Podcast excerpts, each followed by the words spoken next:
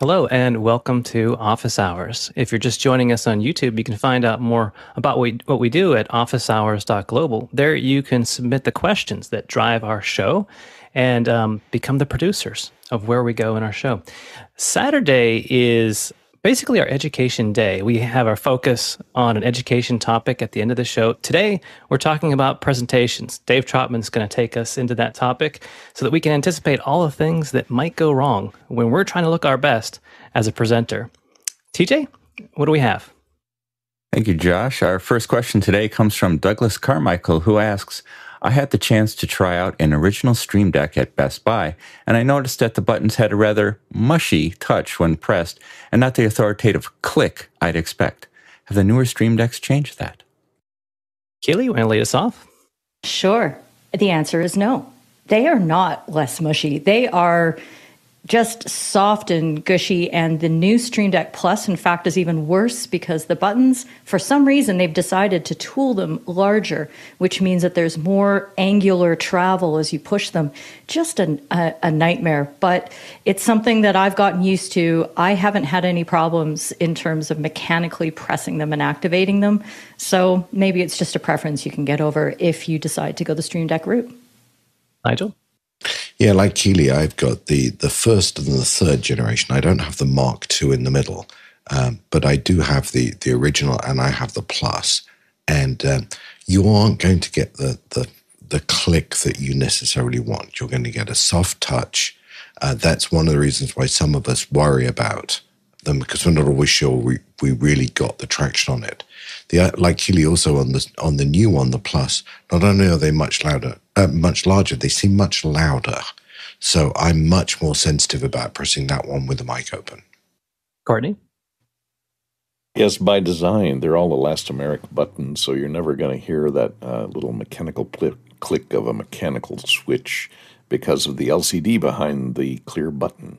And the clear button is over a little conductive elastomeric thing, and it depends on the angles and the thickness of that elastomeric that pops up and down as to you know what the feel, the tactile feel is, and they may change slightly if they change suppliers of that uh, clear overlay, but it's not going to change much, and it's never going to click like a clickety click like a a, um, a micro switch. Jeffrey. Yeah, that's what I was going to say. Is you have a little three-inch LED, LED screen right behind, and the clear buttons are the, what uh, basically uh, focusing in on a specific area of the LCD screen. So you're basically touching not a touch screen. Uh, as Courtney uh, explained, it is a conductive conductive chiclet type key that uh, you're pressing down and uh, on the back plate of the front faceplate that's where you're going to have the uh, the conduction happen and that's how you get the if you need a clicky key then you build something like an X-keys uh, and then you can get uh, whatever type of key you want Mitchell. Pressed many a button in my time, particularly in radio. And uh, the interesting thing about it is they had to be lighted, lit, um, and they also had to be silent. And uh, I will admit, my Stream Deck makes a little bit of a mini thud when I hit it, um, and it's not a uh, precise, you know, commanding click. Uh, but uh, on my uh, Model 205 Studio Technologies, I do get a bit of a click, but the difference is the 205 has an LED behind it, and the Stream Deck has the um, uh, the LCD, as has been previously noted. I think you're being modest, Mitchell. I think you've worn a few buttons out in your time. I did, and I had to replace them uh, on my uh, Studio Technologies last night. So they said, "How many? How often do you hit that button?" And I said, "Every time I talk." No, it's supposed to be left on. I said, can't do it here. Let's go to our next question. Our next question is from Paul Walhus in Austin, Texas, who wants to know what determines if you make the jump from HDMI cables to SDI cables. Jesse. Uh, yeah, a few things. One is uh, distance. So HDMI cable will really only run 30 feet reliably. 50 feet is kind of really pushing the limit unless you have a very, very high quality uh, and expensive or move to optical uh, HDMI cable.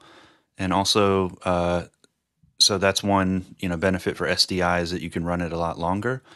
Um, also, SDI has a locking connector, so it's not going to pop out as easily, and you can stack them together more densely.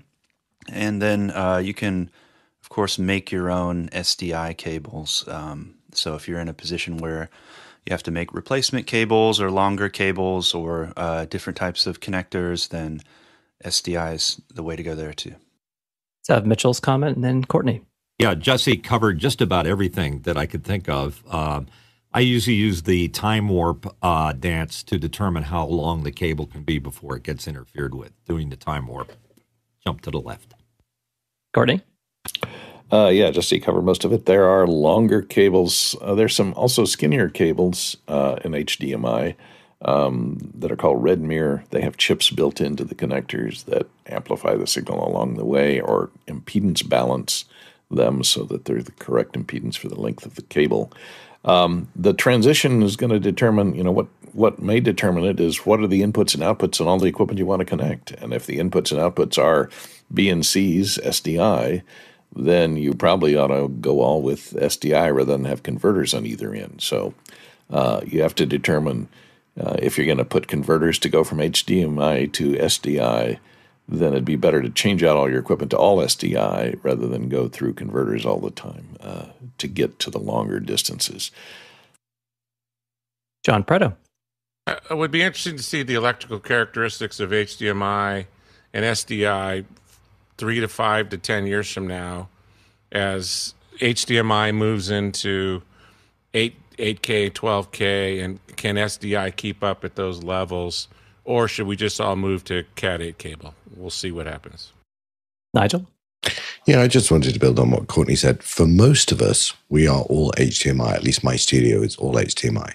So going to SDI is not a question of changing a cable. It's, it's sort of changing every piece of equipment I've got or buying adapters. And I actually looked at the cost, and you know, when the original SDI version of the ATEM came out, we all looked at that. And you're going to spend a lot of money on converters if everything is HDMI. So one of the things I would have think the first thing is what's your equipment? Go ahead, Mitchell. Yeah, I just had to jump in. Uh, Gerald Undone on the Kondor Blue website talks about HDMI. They're not all the same. Some are better than others. Uh, might have something to do with the wiring uh, or the quality of the uh, the product. So some cables may work up to 30 feet, some may not. It just um, make sure you understand before you start spending lots of money on them. And also, I've never had an HD, I, I've never had an SDI cable fall out of the back of a piece of equipment. It's always been an HDMI to get pulled out somehow. Gordy? Another thing to consider we haven't discussed so far is the uh, handshake required on HDMI. All HDMI requires an encryption HDCP check and a handshake check, uh, so the equipment has to talk back and forth to each other. And uh, SDI doesn't require that. So if you need to switch quickly between uh, inputs, HDMI is always going to go black for a few seconds while it negotiates the resolution and everything, and then it comes back on. So SDI, if you need to have some quick switching or, or, matrix routing, is a lot easier to do with SDI than it is to do with HDMI. So if you're going to do any routing stuff, SDI would be the way to go. Ahead, Guy. Yeah, I think most of it's been covered. I wanted to pull Greg Gibson's comment in from the uh, chat. He, him and I, we did a uh, event for uh, the Idelsons where it was a pretty high end wedding, and uh, he probably brought in eight, at least 300 foot HDMI cables. And one of the things you got to be careful of if you do go the HDMI route is that they say source and destination on them. So if you run a cable 300 feet all the way down an aisle through bushes and all that, you don't want to rerun it. So make sure that the source, or through a wall would be the worst, uh, that those uh, HD, HDMI fiber optic cables uh, are being used with the correct ends because they will uh, not work, as you'll quickly find out. But uh, I'm a fan now. Before I was like, I bought them when they first came out and they were super expensive, and now they're dirt cheap compared to what they were. So they're about a third of the price. So they're they're no longer. Uh, I think I paid 189 bucks, and now they're like sixty dollars. So for the same 300 foot cable. So I'm a fan. And then there is uh, 1. Point, HDMI 1.3 or 2.0. You got to be careful if you're using uh, 4K and you're trying to use older HDMI cables. A lot of those, I just wind up throwing them out because uh, it's so super frustrating to be somewhere on a gig and you pull out a cable that is the older version. So there are different versions of HDMI, so you want to be careful. Probably have a full second hour on cabling. It uh, touches everything that we do. Let's go to our next question. Graham Cardwell from Belfast, Northern Ireland is up next with I need to do a very simple one off 2D map of my property. I have some official mapping and need to do and need to amend that with my own survey. As a former civil civil engineer, I have the CAD skills, if a little rusty, and I'm looking for a free CAD program for the Mac. I think Jesse and Dave are here to help you out. Yeah, uh, there's a cool program uh, called Draw.io, and it's you can actually run it both on the cloud and on your local machine. Um, it's kind of nice because it all it uh, integrates with Dropbox and um, Google Drive and uh, OneDrive, something like that. So uh, the deal there is that um, it can't import DWG files directly from CAD. You have to convert them to VSDX, which is a Visio format. Um, but once you have it in VSDX, you can import and export um, in that application. So I've used that quite a bit in the last few years. It's pretty handy. Um, it's called draw.io. I think it used to be called diagrams.net, but they changed the name. Uh, Dave? Well, um, I'm not a CAD guy, so I don't have any idea what free CAD software there is out there. So great that Jesse points that out. I'm a guy who uses OmniGraffle whenever I want to diagram something. OmniGraffle is part of the Omni family of apps, and there's lots of different ones, but Graffle is good for drawing diagrams and layouts and uh, seating arrangements. It does, there's a lot of templates for it. I've had to make uh, measurement diagrams for uh, property lines and all the rest in my dealings with the city. And every time we have a project in our neighborhood, I have to submit you know detailed stuff. And I rely on OmniGraffle to do it for me because when I make a new document and start my drawings, I set the scale, and then I can set the increments on my rulers. And the increments go into miles or kilometers, whichever you know, all the way from pixels up to kilometers. And the um, scaling on it is customized. You can decide if you want 130 to 1 or if you just want 1.3 to 1. Uh, then the diagram itself, when you're drawing a line, has markers as to how long your line is. And then you can put labels on them after you've got them the length you like. And your diagram looks like you did it in CAD, but you didn't. Uh, so I think it's about $50 for OmniGraffle. And you can download it either from the Mac App Store or go to Omni Software and get that. But yeah, that's my recommendation. It also does many layers, so you can lock layers and uh, have uh, illustrations or uh, other information that go with it. That all of this being editable in its own in its own way. Uh, it has a lot of templates for architectural drawings and for uh, wiring diagrams and electronic layouts, and I think that's why Alex uh, uses it a lot. Is he does all his layouts with that, and you you can put line measurements on it so that you know how far a, a run is going to be. All right. Hopefully, Graham, there's something there for you. Let's go to our next question. Next question comes from John Snyder in Reno, Nevada, who asks We are putting together an e learning course on Introduction to Insurance for new hires. Part of the course needs to include terms and definitions. Would you build these as a separate lesson or integrate in the flow of the learning as the terms come along? Uh, Dr. Clark? John, I think that um, if you build it as a separate lesson, it will be the most boring lesson imaginable. At least that's my experience with similar uh, trainings that involve going through a list of terms and definitions. So I suggest you work them in as you go in context.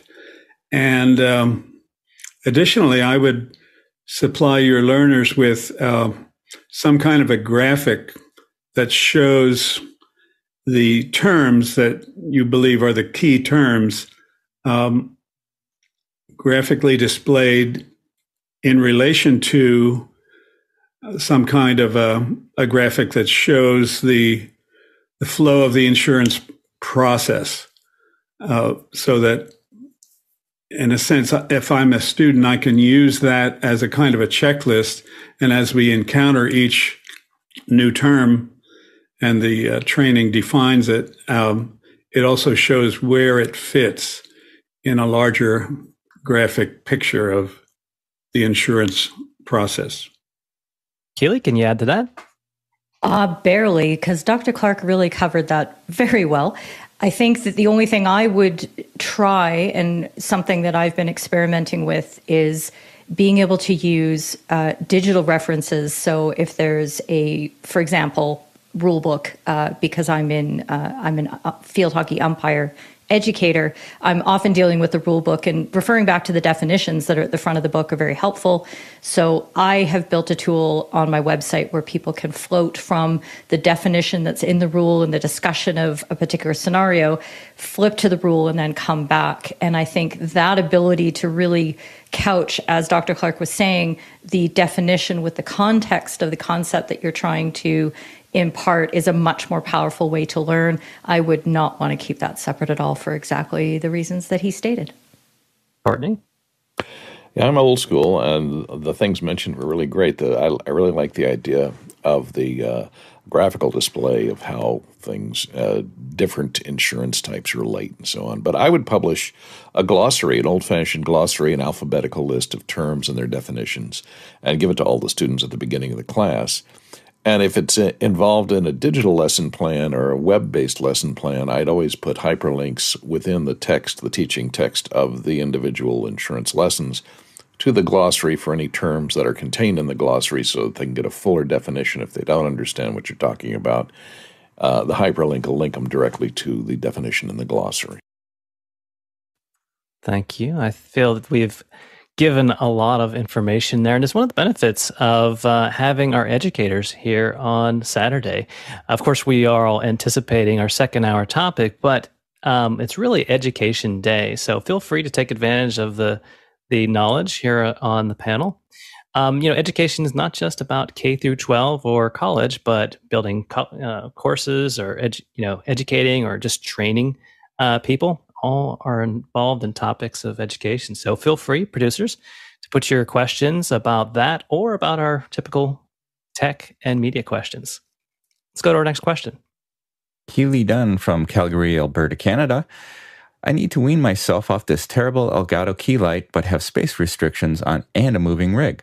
What alternatives to large softboxes are out there that can still make me look fabulous? Jeffrey, I got two uh, two options for you, especially if you want to keep on using the Stream Deck uh, for the uh, lights. First one is the Neewer. It's the GL1 light, and basically that's going to be a, a slightly little bit bigger than what you would have with the Elgato key light. It's still got that same tabletop uh, mounting system on it. Uh, and then uh, Neewer is working on putting together. Yeah, that's how you say it, Neewer. Uh, and they're they're putting together an app that and uh, you can also get the stream deck plugin download uh, you do need to install the app into the computer for the uh, stream deck to work on that but it will give you a like 3000 kelvin to 5600 kelvin i believe is the numbers on that on another uh, another brand is uh, the Litra, which now Logitech owns. They have the L- Litra Beam, which is actually a line, uh, a straight uh, beam that you can uh, turn vertically or horizontally. So you can put it on the side of your monitors. You can put it above your monitors. Uh, you could work. You could get four of them work all the way around the monitors. And then once again, they have a uh, they have a daylight versus uh, uh, or outside versus inside look, Kelvin wise, that you can run from there. That's also app controlled and sets right on top of the desk. John, help us out.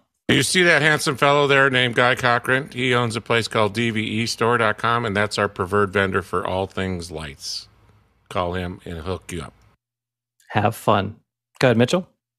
Uh, Keely, I feel your pain because I need everything I can to make my face look halfway decent and presentable. Um, what I do is uh, the larger the softbox is, the better. That's the that's the the thing you have to fight here because what you want is uh, a large diffuse light source to hit you and then do a little bit of a wrap around your face, and that's what gets it. I use a uh, a Lightworks. Uh, hold this camera up here.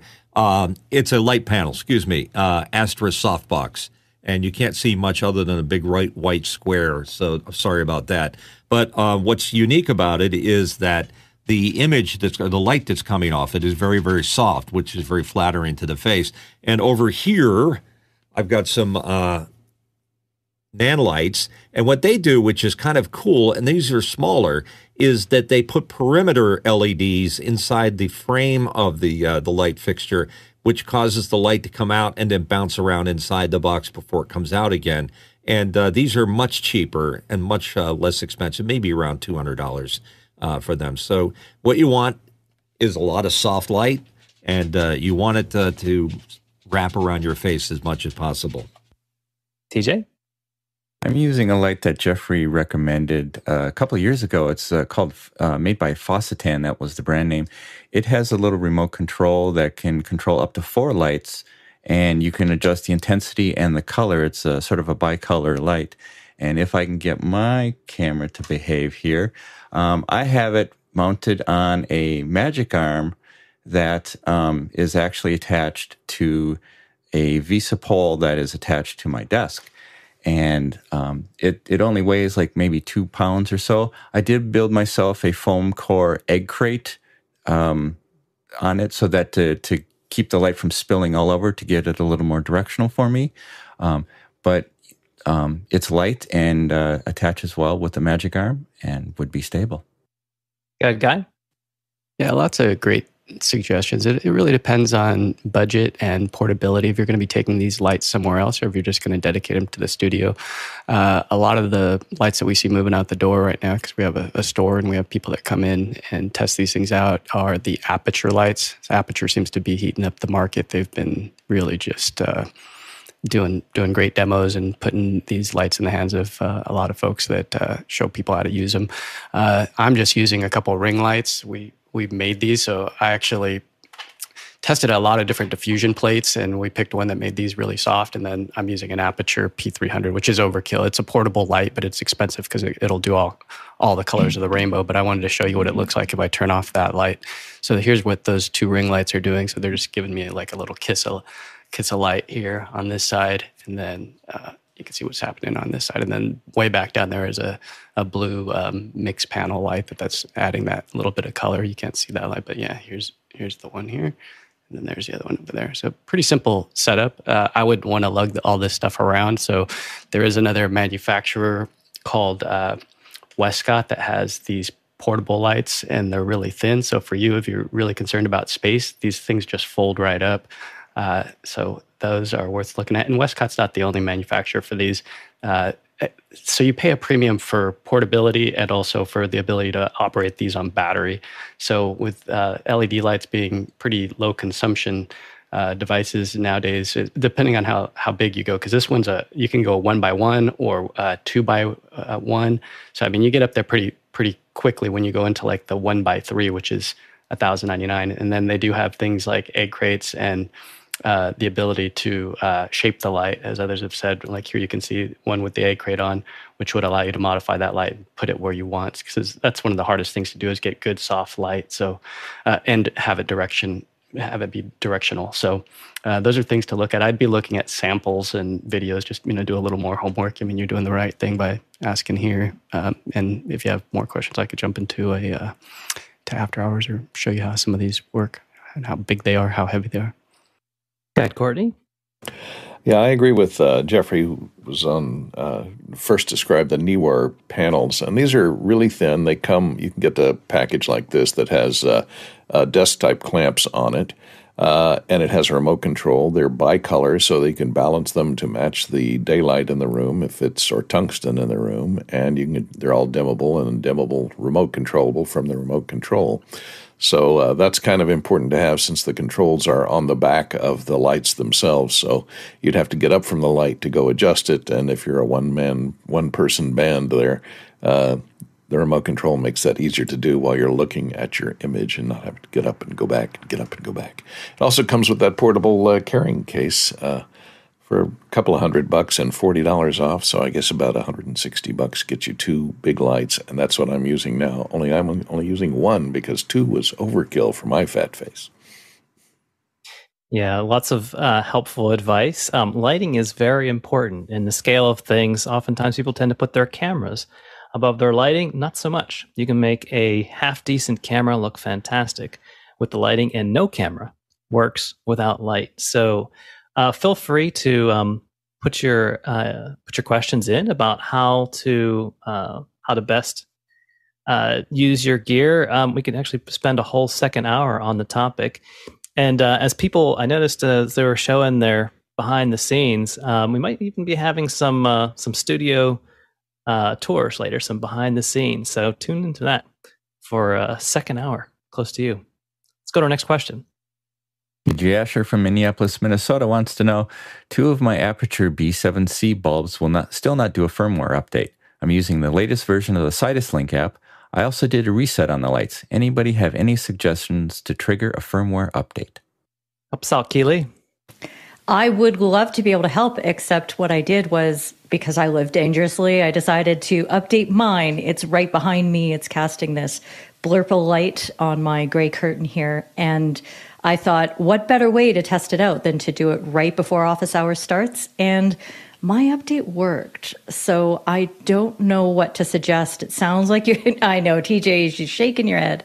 But uh, other than all the standard reboots and all the things that you've already done, I don't know what the answer is. But in general, I've been really frustrated by all of the lights, whether it's Nanlite or it's it's any of the other brands, the apps just don't have reliable connections. So once one is working, I just try not to touch it and try not to jinx anything.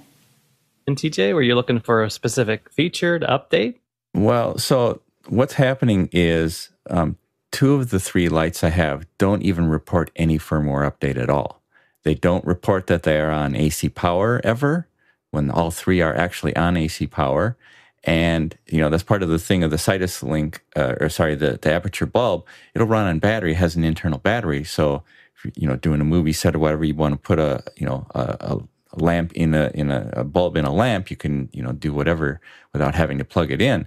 But mine um, are all three on AC power, but only one says it's on AC power, and only that one is the one that actually shows any firmware.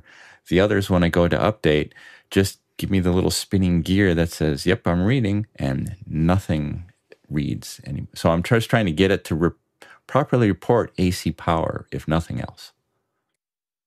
Okay. Well, at least we've gotten your question out into the ether. So maybe someone listening has had the similar problem and hopefully has had a solve. Uh, Jeffrey, you have something to add? Uh, these are Edison bulbs, correct? And if so, then I would I would highly suggest uh, trying uh, to move them to a different uh, a different light source, and uh, and possibly even something. If you, I know that it's it's kind of with this stuff, it's kind of weird, but it might just not be getting enough power. Just move it to a different plug and see what happens. Plug it in. I actually had a, a device yesterday. It wasn't a bulb, but it was it was trying to go through a firmware update. But since the battery wasn't at fifty percent, it just kept downloading the update saying that it installed the update and then rebooting and then saying that I needed the update again. So there's some, it's just sometimes you get some weird stuff coming from these uh, these apps and, and connections. So uh, that's that would be my suggestion is move it around and see where it if it works from there. Dave, have you come up with something? No, um, but I'm just wondering from a discussion held a couple of days ago about lights and remotes uh, is the network a consideration? Uh, the Wi-Fi addresses, the uh, frequencies you're operating on. Uh, maybe they're making a connection, but then it's identifying as the same bulb you just did. So I don't know how the bulbs identify themselves to the firmware, and I don't know if they have serial numbers or any of that stuff because I don't use them. Uh, but it was just a thought while everyone was talking that maybe that's a communication problem and not necessarily a bulb issue. Good, Courtney. Yeah, that's exactly what I was going to say. Is go to your router and monitor, monitor the connections that are coming through the router, and plug and unplug each difficult uh, light that you're having, and see if it shows up on the router if it's talking to your Wi-Fi. Uh, if it's if it has a MAC address or not, then it means it's communicating. If you don't see it, then it's got a communication problem, and it's not seeing the Wi-Fi router, and that's probably why it's not able to update. So just check and see, uh, unplug and plug each one in, and look at the Wi-Fi routing table, and uh, see if uh, different devices show up uh, and disappear every time you plug them in and unplug. TJ. Uh, yeah, these are actually Bluetooth connectivity on these. They aren't a Wi-Fi, um, and they do actually connect. I can actually turn them on and off. Um, So they are they're actually communicating with the app, but just won't do the firmware update. Hmm. So well, Bluetooth Bluetooth is local communications. To do the firmware update, it probably has to go to the internet somehow. How does it? Uh, how does it? Where do you put the firmware update to install it?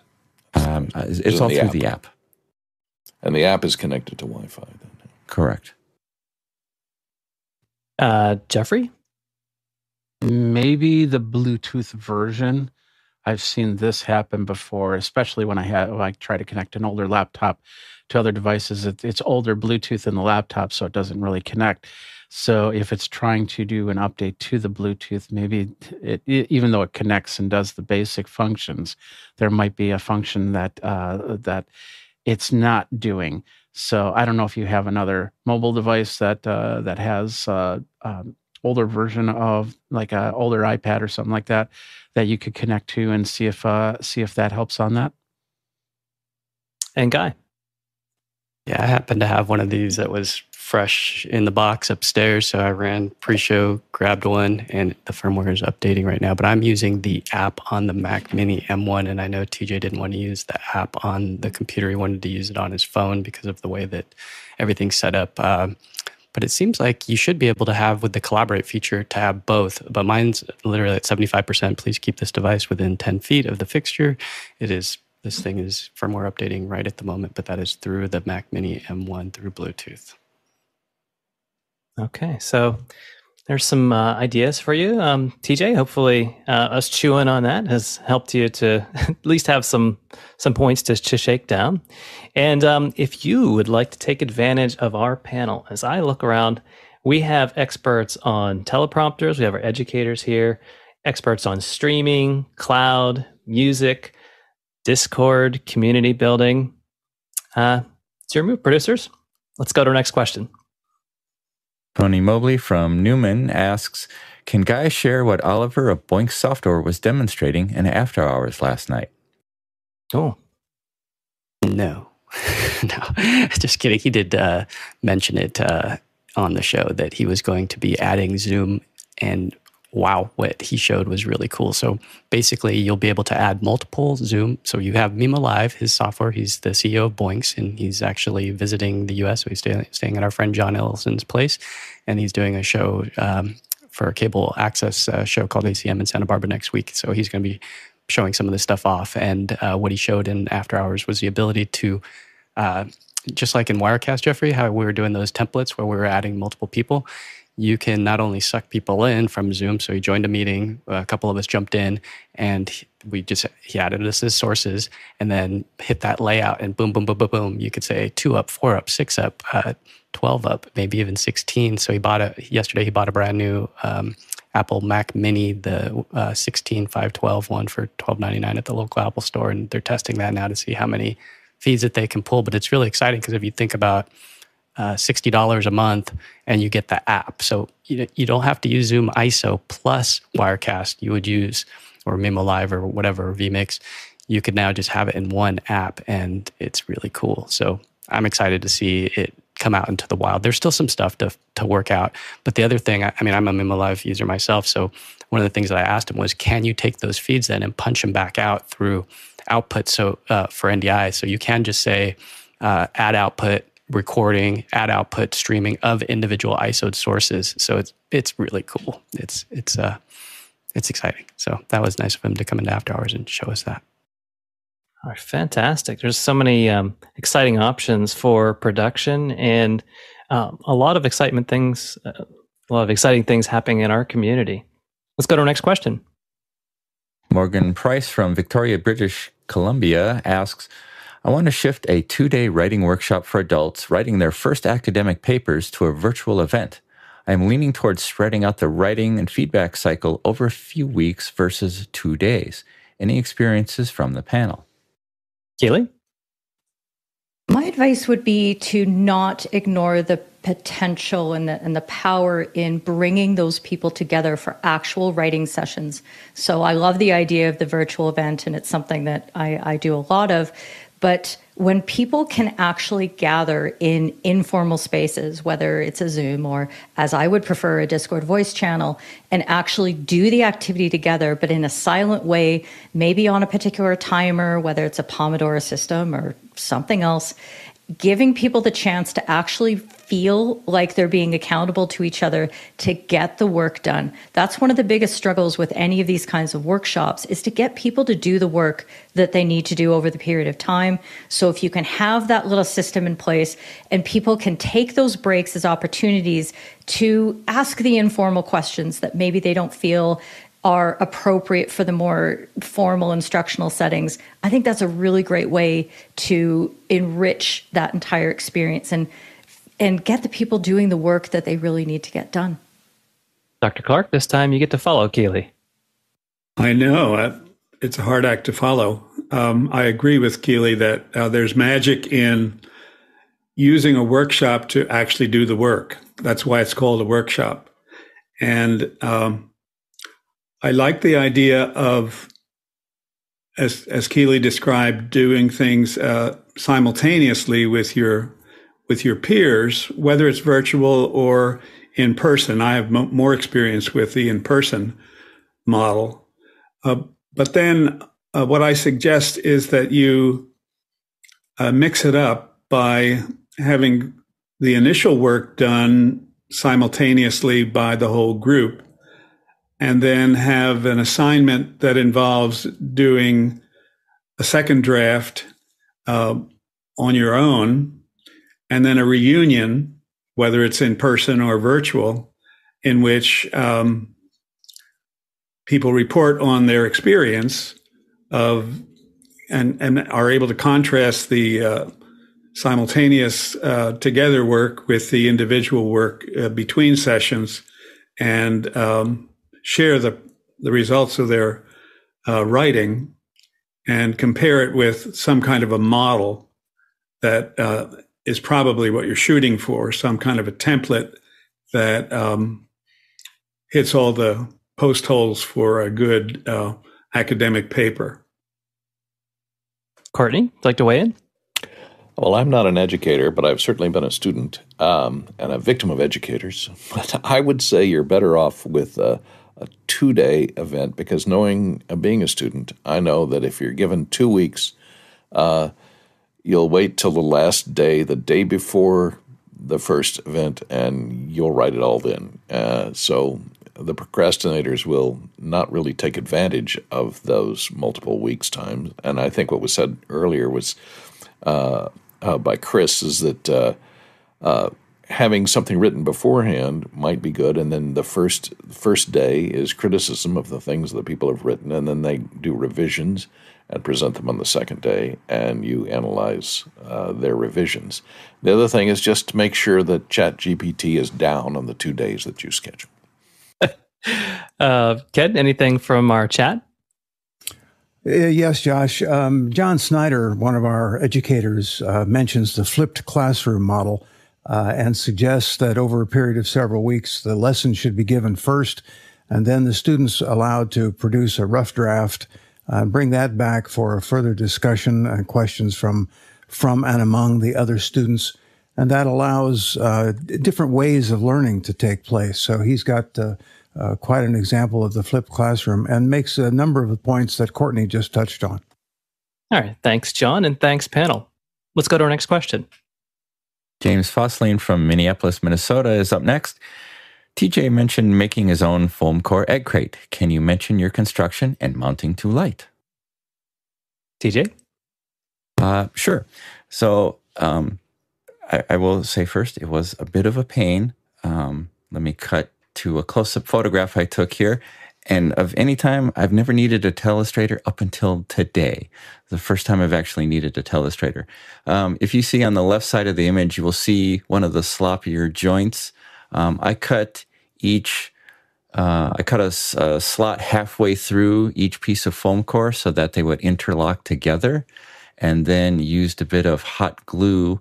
Uh, you can see some smudging on the bottom in the middle there um, to hold the pieces um, uh, to the end frame, uh, I basically built a um, box uh, out of foam core, about two inches uh, tall, and then um, ran uh, slats um, in 90 degrees the, the long way and then across on the short way.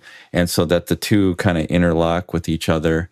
And it the spacing is about two inches um, on there. And, and, and I went with two inch depth to be able to control the angle um, so that it kind of projects out a little bit more from the light so that because it's such a wide panel, the light would, I tried with a shorter, like a one inch foam core and it didn't work uh, because it, the light just still kept bleeding through on the angles.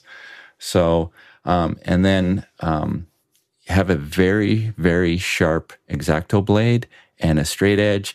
And when you make the cuts, don't try to cut through all at once. Make several small cuts to kind of work your way through. Um, and then, uh, as for mounting to the light, gaffer's tape. Nice. Good guy. Yeah, well, I love American ingenuity. Uh, I mean, that's that's probably a lot of time, but when I look at the one that I have uh, on my light, it reminds me of there used to be a low lighting web page that showed all their different egg crates, and they were ridiculously expensive. Uh, this was about 20 years ago, and I was curious as to why. And they, they had different degrees, so they showed uh, these animations of what happens when they put on a 50 degree, a 90 degree. I think there was a 120, but that you know these box sizes matter as to the quality of the light and how how much it spreads. So it just depends on if you want to do, you know, iterations to be able to get that look that you want. So it could be a lot of trial and error. And I guess this is where you you you know you kind of get what you pay for if you want to um, you know let their engineers figure it out for you for your appropriate light and then the whole portability thing you know it's nice to just fold it up. But i applaud you for making one. I've seen people make them on uh, thingiverse so for certain lights like the, the little uh, these little lights, uh, the Aputure lights. People have made them for these that you could just print them out. But yeah, just be aware that how much light loss that you're going to get by uh, it soaking up that that excess because you're, you're, probably going to kill off a good sixty percent, or not sixty percent. You'll you'll be left with sixty percent, so forty percent of your light will probably be killed off uh, when using an egg crate or softbox or egg crate uh, diffusion. Oh, sorry. And TJ, um, where is that light motivated from? Can you point out where where that light's coming in and what other um, lighting you're complementing that with? Yeah, so right now the light is up to my uh, upper right, so it's about 45 degrees uh, above if you if you took the horizon and the zenith, so it's about 45 degree angle up and just slightly off to the right. And then the reason I have the egg crate on is it, back here and my background would be very bright without that egg crate here. So that just creates this dark pool of shadow in the background to uh, basically help focus the light onto the brightest part of the image here, which is my face.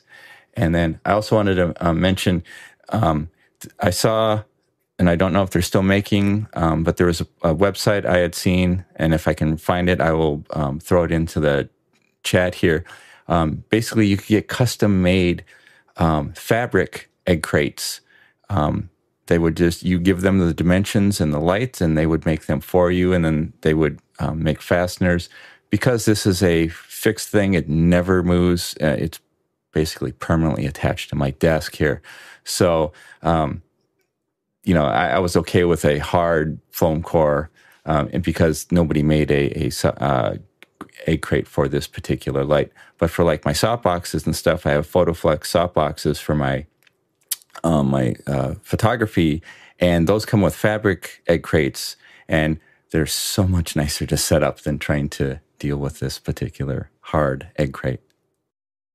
Love to see that ingenuity. Yeah, appreciate that. And that is one of the benefits of doing custom things. Um, you know, obviously, if you have something, a solution that you want to take portable and set up and tear down, um, yeah, you're probably not going to be able to construct something on your own that's going to travel well. But if you have a custom solution for your own, uh, you know, your own circumstance, having the skills to be able to wield those materials into submission is helpful. Um, more to add, TJ? Uh, yeah, I forgot to mention the other light that is uh, lighting me is the sun. It's coming through blinds, and you can see um, right here very little bright beam of light that's uh, sneaking through, and that's kind of what's doing the fill on the left hand side. Mitchell.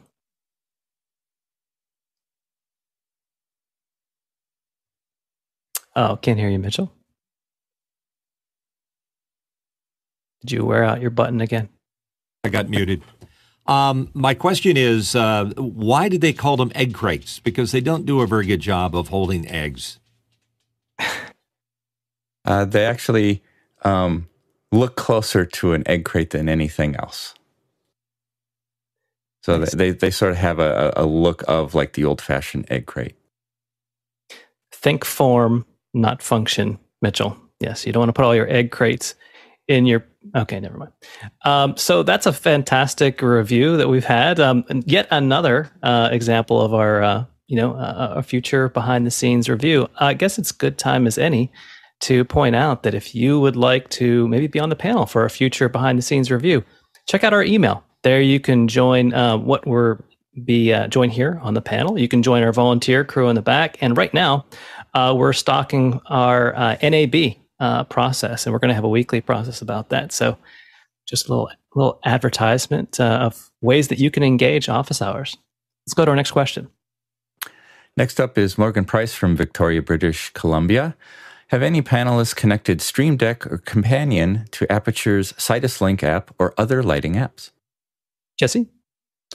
Uh, yeah, so I've done both actually. And um, so the thing to kind of start with is that um, a lot of the industry standard lights use DMX as a um, data uh, protocol, basically, to control the lights, where each light has a individual address. And oh, I should have prefaced this with saying that I'm not a lighting guru. You probably want to find someone like Tilak uh, Lopez Waterman to go deeper with lighting, but basically, um, there's a relatively newer uh, protocol called ArtNet, which allows that DMX information to travel over a network.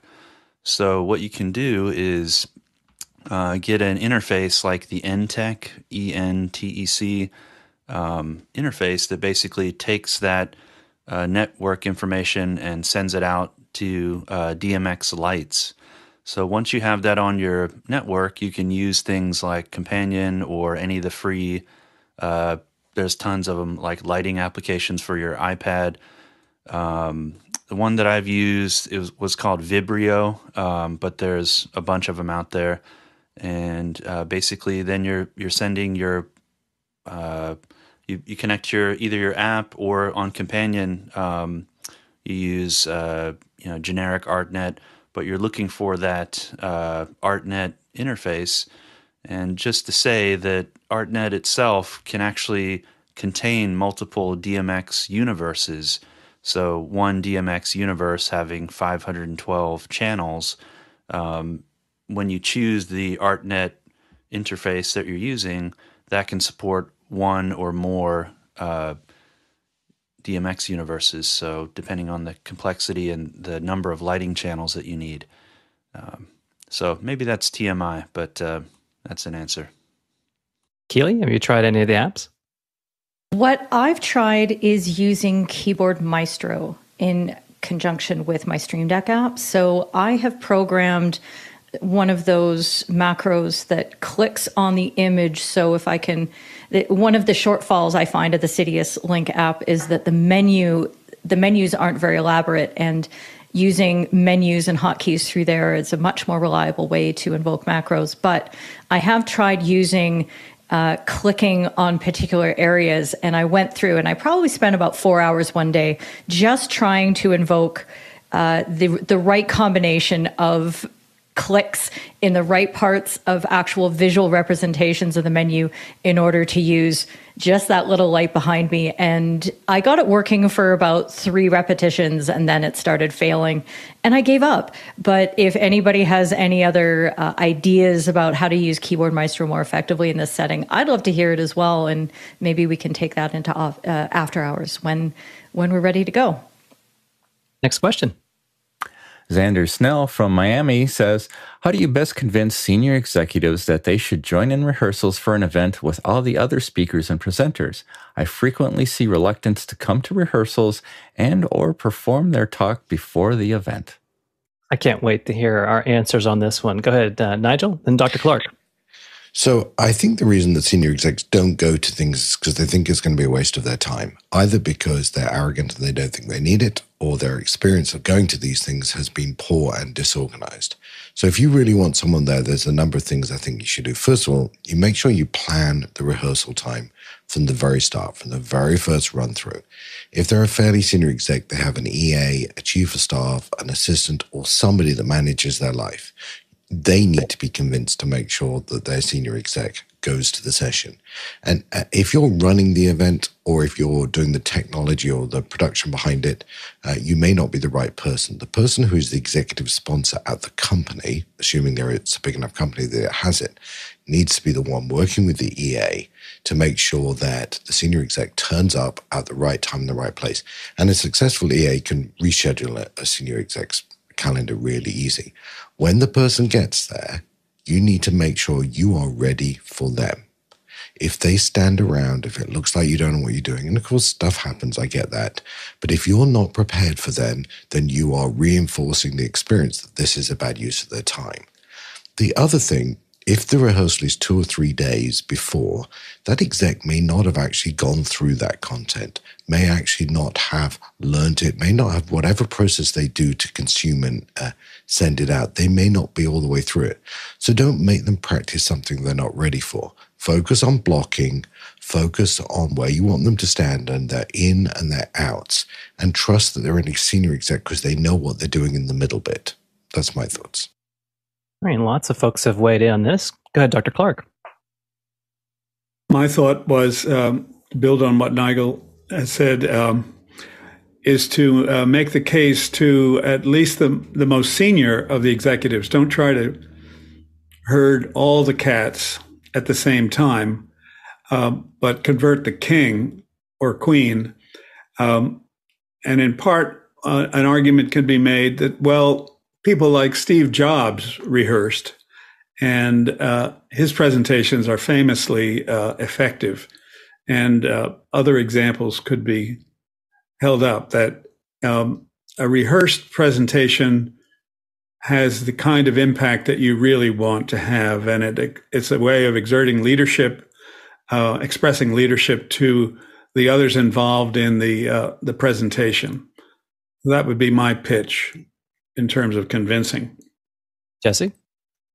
Yeah, uh, many of the senior executives probably think that they don't need to actually rehearse their content or conversation or anything like that. So, from the production perspective, we're thinking about the tech and where they're going to be standing and where they need to be at a certain time. So, you know, we can try as best as we can to to have them show up for things by um, maybe just bringing them in. Um, uh, over video conferencing or something for a meeting or talking to to their assistant, but really need to prepare, uh, you know, do the best we can and, you know, be prepared in case they can't offer any time. And so they can just roll in at the last second. You have a mic, you have their marks and anything they need printed out, um, things like that if they're showing up in person. Uh, but, you know, another way to potentially convince someone or uh, you know uh, get them uh, working with you, I guess, as far as the content and stuff and preparing in that way is to say, you know, you're doing something different than a standard Zoom meeting and uh, try to um, highlight that. And maybe also mention that if you have other folks already on board at that senior executive level, hey, we've already got these other folks that are showing up. Can you show up as well to be part of that team? Thanks the second reference to peer pressure. I think you might be on to something. Good, Courtney. Yeah, if, if it's a live presentation uh, with a teleprompter, especially, or or just if they're doing a regular tele, uh, you know, uh, presentation that they've memorized and are using a slide deck or a keynote uh, uh, deck of slides that they have to interface with, it's always best to rehearse them right before the event itself, maybe the hour before it starts. Uh, we, we always have our full technical crew come in, teleprompter operator, all the slide AV people, the lighting, everyone to do a rehearsal at least two hours before the event starts and be ready to rehearse two hours before they open doors to the event. That way, the uh, executive can go in, they can run through their speech, they can see where the teleprompters are going to be, they can see what lights are going to be in their eyes, they know uh, where the slides are going to be, and you know where to refer to things, and if they're going to have confidence monitors down front. So um, they'll be more comfortable if they go in and, and get a chance to see um, all the AV stuff set up and what the room is going to look like and how they're going to look uh, in the room if they're going to be on uh, IMAG, etc. So uh, I always like to rehearse right before, and even if they don't do their whole speech or their whole presentation, they'll come in, they'll they'll you'll put up their speech on the prompter. They'll do you know four or five paragraphs until they're comfortable with how everything's running, and then they can go away and you know uh, do some PR work right before the event starts and uh, work the crowd. So, and they also get a chance sometimes to see the rehearsals of the other executives or presenters, and so it it gives them a chance to uh, see what they're going to be put into the middle of. Good, Mitchell. Yeah, all great advice. And uh, one of the things I try to do anytime I've got a CEO or head of state or something that uh, requires uh, that type of authority, I try to convince them one on one at some point prior to all of this stuff going on that my job is to make them look as good.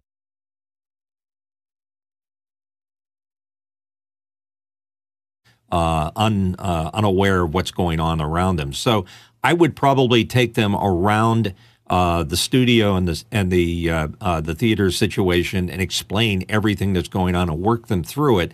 And if they decide that they want to come in later on uh, as part of the, the the whole group, they're going to be that much more in command of the situation because nobody wants to look like they don't or aren't aren't comfortable in those situations. So uh, I think they appreciate the fact that uh, you go go take the extra steps to make sure that uh, they aren't uh, surprised by anything and that they're very comfortable around their uh, their employees because they don't want to look dumb. Go ahead, Dr. Clark. One more thought, which is um, if a rehearsal is um, well before the uh, performance, then it might be the first time that the executive is actually reading or delivering his or her speech out loud. And often uh, that reveals some uh, ways in which it could be streamlined a bit. Uh, shorter sentences, for example, or um, just hearing yourself say it um, reveals ways in which the second delivery uh, can could be even better. So I think that would be a a pitch to make that, um, and it wouldn't take it would accomplish the other things that the other uh, panelists have said, which is um, becoming familiar with the space and the the uh, context. Next question. Morgan Price from Victoria, British Columbia. Do panelists have any experience using the Blackmagic Studio 4K Pro cameras? Thoughts? How well do they mix and match with the Blackmagic Pocket Cinema 6K? Hi. Yeah, they match really well because they're with the same family, and plus you have the additional controls inside of the software control panel to get them perfectly on. What you're going to have variations in is uh, because it's a, a, different sensor and you have different lens families. Uh, if you do lens for lens, they're they're going to match. You could get them dead on. But uh, where you will notice things uh, occurring differently is in low light situations because the larger S35 Super 35 sensor of the 6K is going to give you just that much more sensitivity. And then just the lens selection and the, the bokeh. Like when I swapped my red into this, so I'm using a, a micro four thirds camera right now, and those those little sparkles that you see um, on this side. Uh, they appear much larger with the with a full frame sensor. So it's it's cool to have that that look, but know that it, if you, you're cutting between cameras with the same lenses, it's just gonna it's gonna appear a little bit different. But you could use that to effect. And the other thing is that if you're using them in production, uh, micro four thirds lenses are very only a few, like three lenses that have the power zoom. So you got those on demands, um, but your your range is very limited with those that lens family of micro four thirds. Uh, cheap. I mean, really inexpensive glass, but man, it, you're, you're, really limited. The other thing is with that camera, you do have the ability to uh, hit program, which will give you the uh, the program that's going out. So if you are doing like we do here with multiple uh, boxes, uh, you know, a two up or a three up, there's this button right here that says program that's super handy. So you can see as the person shooting, you can see if you need to frame up a little bit tighter or left or right. So it's really handy if somebody's not on comms yelling in your ear saying, hey, square up. So that's about all I got on that one. It's a fantastic advice, Guy, about uh, matching the lenses. Uh, do you find that matching the brand or the class, or is it? Yeah, it's the brand. Yeah, the brand and the class isn't like on the Canon uh, Red versus Gold series. You, if you do a fifty and a fifty, they're going to look really, really close. It's when you start going different families, especially vintage glass. Like right now, I'm using a lens from the 70s. Yeah, can you believe that? This lens that I'm on right now is from the 70s. It's a Nikon uh, 24 to 75 2.8. So it's old, uh, but it still has a great look. Thank you for that, Guy. And thanks, Morgan, for the question. Let's go to our next question. Douglas Carmichael is up next. After finally after finally setting up my new Mac, I've decided to move towards a more professional focused workflow, focusing on one or two main digital audio workstations instead of DAW hopping. Since I'm staying with the Mac, would Logic be a good choice for a linear tape style digital audio workstation? Go ahead, Courtney. Well, Logic would be good if you're going to, you know, stay within your own realm. But if you're going to want to learn a professional, I'd say start to learn Pro Tools. And Pro Tools, I think, just recently came out with a M1, M2 native beta, uh, 22-12, I think. So if you want to learn, you know, the standard of the industry is going to be Pro Tools. It's used in most recording studios. Uh, and and professional recording situations for television shows and so on. So um, learn that, and if you can wrangle yourself a purchase of that, and the hardware is uh, going to be compatible, hopefully fully in the future. It's currently in beta. I would start moving to that um, and uh, learn that because that's never going to let you down. I don't think. Let's go to our next question. Jonathan Kearney from Liverpool, UK. I use Zoom for weekly student group sessions. I'm keen to offer a persistent open space for all of my students to drop in, a bit like after hours. Discord doesn't quite work. Technically, how does the after hours 24 7 Zoom space work? Go ahead, Keely. Can you tell I'm going to take umbrage at the whole statement that Discord doesn't quite work?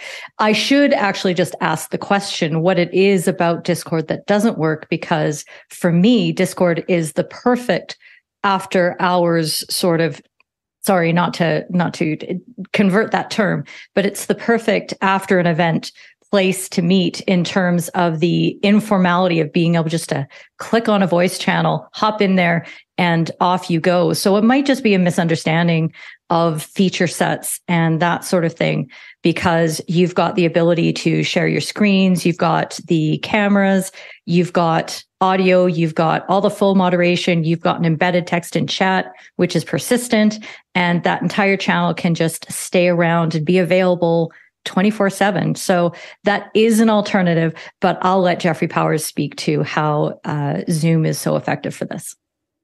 Yeah, Jeffrey. Well, after hours in uh, with uh, office hours is basically just a community effort of uh, of keeping Zoom open. Uh, you have to set people that that can actually start the meeting. Although you can also set Zoom, so if you uh, where anybody that can join in all of a sudden becomes the uh, becomes the primary until somebody else comes in, somebody can take it over and uh, and have the admin privileges to that.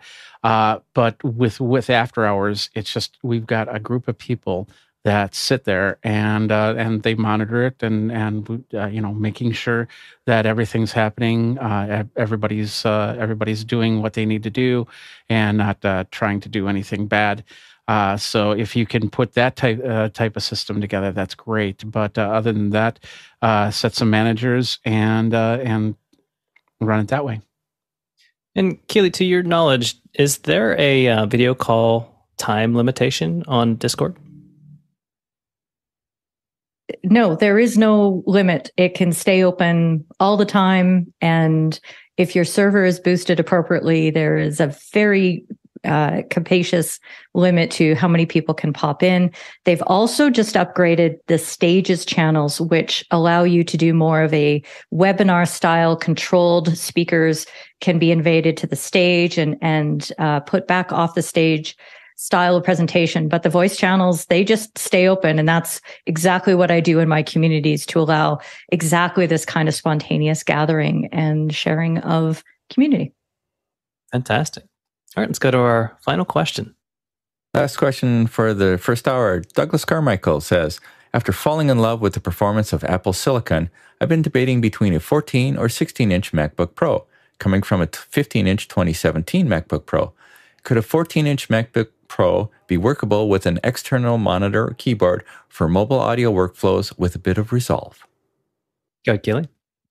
Doesn't take a lot of resolve. That's exactly the setup that I have. So my 14 inch MacBook Pro is just here to the side and I attach uh, any kind of monitors. And I think that's one of the big bonuses of the Pro model family over the airs is how many uh, extra displays that you can attach. And I found that the 16 inch, I did give it a try. It was just simply too large to bring around. And especially uh, taking it on a flight was just entirely too cumbersome. I still like to be able to fold it out in spontaneous situations and not feel like I've got an albatross sitting on my lap. So I think the 14 inch is a great solution. And the quality of the screen is just so good. I don't think you, pardon me, I don't think you really miss that extra size. Um, well, after doing some detective work, I noticed that Resolve is capitalized, Douglas. So perhaps you're meaning DaVinci Resolve, in which case I could uh, attest that all of the uh, M1 Max and above are pretty well optimized for DaVinci. So fantastic. I love that pun. Love, love throwing it in there. Well, we have reached the end of our first general hour of questions. What we're moving in directly now into is our education hour. Dave Trotman's here to take us through that. Dave, what do you got for us today? Well, what I have is a distillation of a booklet that I was asked to make with a colleague of mine when we were helping people learn to do presentations. And we got to the point where we had collected a list of how many things can happen during your preparation, your delivery, and your, your venue that uh, we made a little booklet. So I'm going to go through some of the points that this booklet brought forward, and it has with it some strategies of how, how to overcome some of the limitations that you'll find doing a presentation. So, first up is to know the venue. Uh, if you get a chance, not always available because some venues are constantly in use or some boardrooms are uh, out of out of your reach and you have to have permission to get in them. I had a deputy minister's boardroom and uh, had to be, you know, helping people prepare for that, and uh, we weren't always able to get in there, even if deputy minister wasn't there. You weren't allowed to use the boardroom, and we had to wait a week or so before we'd get in.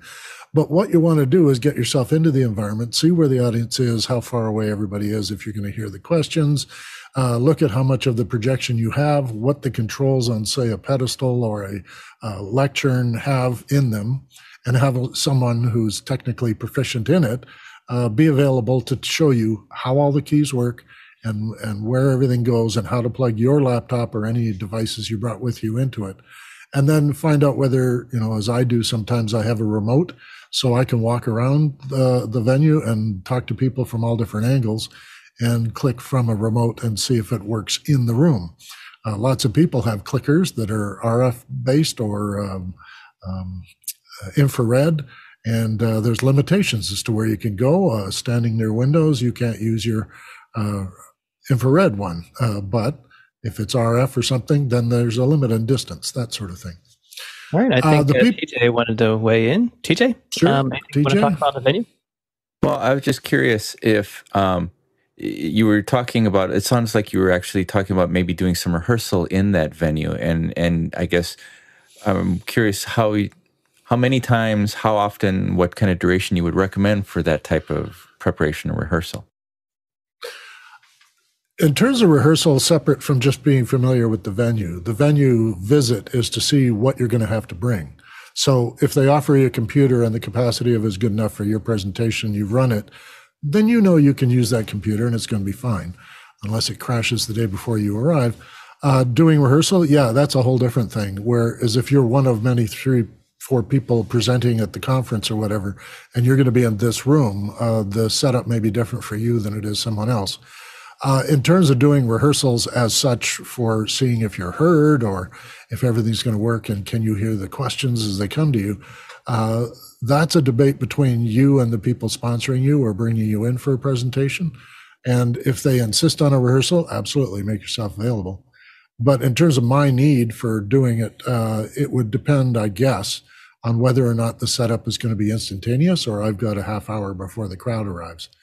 Uh, I can do a rehearsal myself, walk through all the slides, check all my clicks, see if my videos run, all that stuff. But yeah, it, it is nice to have a rehearsal time and in the venue itself.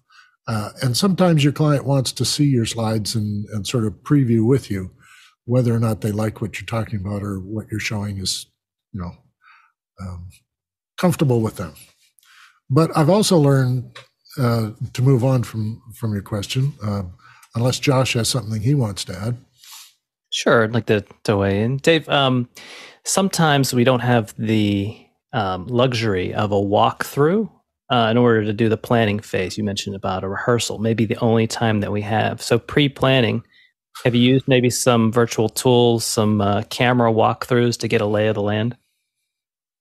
Uh, not in my experience, no. Uh, nothing better than actually being in the room. And if I can't get into the room, then I have to plan even more for the room not accommodating what my needs are. Uh, just last week, I did a presentation at the University of Alberta. I could not use their pedestal computer. I carry my own laptop. And I had to spend a little time behind their computer finding out how their little system was feeding to the projectors. And then I just bypassed the whole thing. I found the HDMI connection to the wall, uh, disconnected it, put my HDMI connection in there, put my laptop on the pedestal, and away we went. And I just unplugged their system and plugged in mine. But that's not always desirable. And in some cases, their computer might be better than yours. And so all you do is put your USB stick in, like all the students do. Um, sometimes when you're viewing a venue, the person helping you in has no idea how it works. They're just helping you see the room. And that can be difficult because they can't answer your questions about, well, what if I want to switch to a, a document presenter? And knowing where the cables go or what buttons to push or how to power it down, uh, how to get the lights on and off or close blinds. If they don't know, then you know you've got to kind of source it out yourself. Make a few notes about what you think you'll do before you set up in the in the room. Uh, I also plan for not having available power. That is, where you're presenting is too far from the cable that you want to plug into, or the plugs aren't available to you because they're plugging in many other things and they don't want you to unplug anything. So I always plan to be on battery and uh, have enough uh, charge for that presentation and make sure I have that all up beforehand. I also sometimes have to prepare for having my own projector, put it on a table, set it up in front of a wall or a, a screen, and use my projector more than the one they have. And I find sometimes if I'm in older buildings and, and in my work, I'm in often other people's community halls, uh, they put a projector in back in 1987. It's a, four by three. It has low resolution, and my presentation is you know nine by 16. So now we're uh, in conflict, and so I have to know if I'm going to bypass their projector or if I'm going to modify my presentation to suit their projector and its resolution. Uh, I bring my own cables, uh, and maybe I'll not use them, but I always have for my machine anyway, I always have a VGA, which allows me to, you know, put my USB C over here and then just string it out to whatever VGA is there. And a lot of VGA is very high resolution, so you don't have to worry about it'll detect properly what the resolution is. And if I'm working with any kind of uh, um, HDMI, I have my own HDMI uh, 2 connector and then I know my machine will connect to whatever's on the other end. And I don't have to worry. Usually, if HDMI is on the projector, chances are it's going to take whatever I send it. It's not going to be an issue. But sometimes the cable run for an HDMI is much farther. And we've been talking about that earlier today, how far you can go with HDMI. And I've had one installation where on the wall there was a HDMI and it went up through to the roof, but the projector never, ever worked in HDMI. So then I would switch back to uh, using VGA, and it was just as adequate for that installation. I also have a direct USB to USB adapter so that my if I send USB to the machine that's uh, sending it up to the projector, I often can get uh, at least a reasonable image out of my USB. Um, I don't expect any projectors now to have C on them, so I have the A type to that. And as well, of course, you're always going to have to have um, uh, questions, and uh, you have to work out with the people who have sponsored you whether you're going to field the questions or if there's some chairperson or facilitator who's going to point to people and say, What's your question? So figure that out, or if you're going to have to do it by yourself, plan for that in your presentation structure. Uh, will you hand out things? Will you give out a pile of paper? Uh, that is that's sometimes necessary because of the way some operations are. They insist that you have your uh, your whole deck on paper so that the students can walk out with it. And uh, I guess I would uh, suggest, and this comes to preparing for the slideshow mostly, uh, but you have to have enough time between visiting the venue and your presentation to make all the modifications you think you're going to have to do because of the situation you're going to find yourself in. Seems like you should also, be very acquainted with your uh, with your venue uh, and get get to know it. But um, yeah, what happens when the worst goes wrong and things go wrong? Yeah, being prepared for failure. I, was also going to suggest that if you don't like the microphone they're using, see if you can bring your own and use it like one of the uh, head-mounted mics and bypass their sound system and, and run your own mic. Uh, the computer they offer may not be capable of running your show. That is, if they ask you to bring a USB stick in and they want you to plug it in, and suddenly either the file format doesn't match, either the files are too big or the illustrations didn't link, that sort of thing. And so you may have a computer that won't read your USB stick. And so this is why I often you know, remind people that I come with my own computer and that's going to make it go.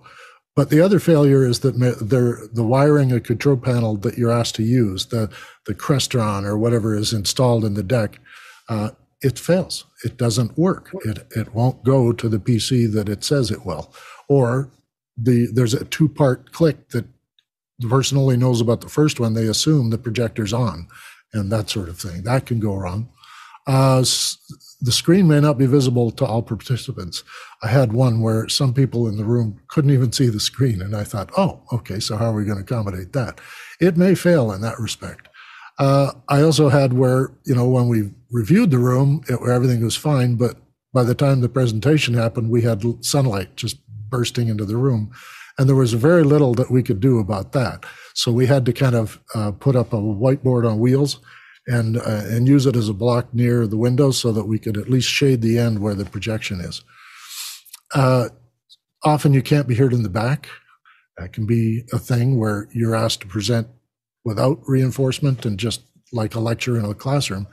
Uh, but if it's a big enough venue, you have to find a way to be heard in the back. Uh, and sometimes, of course, I've wandered into the back and, and talked from there while running my show remotely.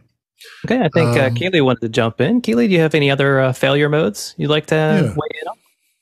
Sure. I think for me, the biggest determinant of whether you can recover from failure is how you interpret that event as a speaker. So if you get very flustered, if you express your apologies, if you go on and on, oh, I'm really sorry, this isn't working. And okay, we're just going to take a couple seconds all of that transfers your anxiety to the audience who normally really don't care either way. They just want to hear the story. They want to hear the material. So if you can continue to roll with the punches, as it were, and obviously this is an issue of experience. As somebody who's been live streaming for three and a half years now, I can't even tell you how many times things have gone completely wrong on my shows. I've been shut down for copyright violations. I've had all my tech fail. I've had audio go off. And my audience now is at the point where they just find it fun. It's just part of the show and they feel like they can actually help me out. So that would be my second point is try to engage the audience in a a, recovery mission where you say, okay, this video isn't showing up. Do you guys have an instance where this has happened to you? Tell me about it. Can you describe it to me and, and go around and find somebody? If somebody sort of, sort of even perks up their interest, you just shove a microphone in their face and go with that. And that recovery is what makes the entire talk just continue to flow. Mm-hmm. No, I get that. And that that's actually something that's happened to me a couple of times where there were so many failures 5 or 10 minutes before showtime. When the people came in, I had already decided not to do the show and tell. I'm going to give a talk. I know the subject matter enough to be able to answer any question and talk to them. And as I, you know, Alex often says, he gets up in front of a crowd and says, "So, what do you want to talk about?" And that is as good a presentation. Sure, it's not reinforced by all my illustrations or all my cute quotes, but you're still getting value for money and the people are going to engage with you directly. Yeah, don't don't use failures or uh, errors or difficulties as an excuse to delay. Just go right past it and go to the next thing and accommodate it as you can if the computer's not working, well, then we just won't use that computer. And if we're not getting the projector to go and it keeps flinking out because it's overheated or something, well, then we'll just not use the projection and we'll just talk. Uh, Dave, I know we have uh, a bunch of different topics we'd like to, to get to, but before we yeah. leave this topic, um, I'm curious how you might coach your your crew to have a, a, to put a good face forward when things maybe are not going optimal. Is there any tips that you like to give people to make sure that your crew doesn't crack whenever um, something unexpected happens? I think Keely had it right. It's experience. The number of people who've been through uh, things like this and, and have had failure, they know how to just stay calm, work to the problem, keep at the problem, and then get it fixed. And sure, the audience may be a little upset or unsettled or wondering why things are delayed and why are we not started yet. But when it starts, that all disappears if the, you have a compelling presentation. Right. I, I normally don't to, coach other people unless it's a TV production, so I, I, don't do it in presentations. Sorry to interrupt. Let's go to no, Chris. That's okay. Yeah, and then Chris. Guy, and then we'll wrap up this topic. Yeah. I wanted to suggest that um, presenters think of their presentation as a lead into a conversation. And the conversation can start almost immediately, or it can um, be uh, can follow uh, opening remarks. But um, a lot of the uh, challenges that uh, Dave has been talking about uh, suggest uh, that the only model is a an uninterrupted presentation highlighted with uh, technology. And uh, it might be good to have two parallel plans. One is uh, for the presentation of the topic and one or two big ideas. But then as soon as possible to migrate that to becoming a conversation which tends to uh, create more engagement with your audience, which uh, is what we're all about. Mm-hmm. Good guy. Yeah. Yeah, assuming you're a subject matter expert and already know your stuff, then you got that part taken care of. But if something goes wrong, it's always nice to have, before the presentation, to have walked the room, introduced yourself to a few people, meet them and so that if something does go wrong, you can either use a story or some humor. You can say, like, so Bob in the front row, he shoots uh, wedding videos. And Bob, can you tell us about the last, uh, you mind sharing one of the, the last experiences you had at a venue? And then all of a sudden, people turn and look and they're engaged, and that might buy you some time to go fix whatever needs to be fixed. So I always like to introduce myself to a few members in the audience, especially the people that are sitting right in the front row. And then I have somebody that I can look at and I can go to in case I do need to pull in because you, you could tell too if people are nodding off it's always nice to you know uh, to throw it to somebody in the crowd and get some interaction and then people like sit up a little straighter because they're like oh man he might call on me nice and we want to get to some of our other questions there so dave what happens when things go right well, uh, your computer runs the show. The projector looks great. Everyone can hear you. You finish on time, and everyone loves your presentation, and you get free lunch. Uh, that's the sort of thing that happens when everything works. Uh, when it doesn't work, uh, it's like, uh, uh, well, actually, uh, years ago, I was sent to a computer conference to talk about the innovations we were doing. And uh, I attended a session, which was the last session on the last day in the mid afternoon of the whole conference, three day conference. And it was by the War College in the U.S. Uh, military. And I was very keen on this, and I, I attended with all of six other people. And we got into this huge lecture hall, and at the front of the stage, there were these three guys in uniform, and they were standing in front of an overhead projector. And I kind of went, hmm, this is interesting. It's a computer conference, and these guys didn't bring a computer. Well, the head guy, to begin the introduction, he says, We didn't know anything about Calgary. We didn't know if the university would have any technology at all. And so we planned for the least uh, difficult, and they brought slides and had a pretty good idea that there would be an overhead projector somewhere on a university campus. And then they apologized for not bringing the whole three dimensional presentation they were planning on doing. They did the whole thing with slides.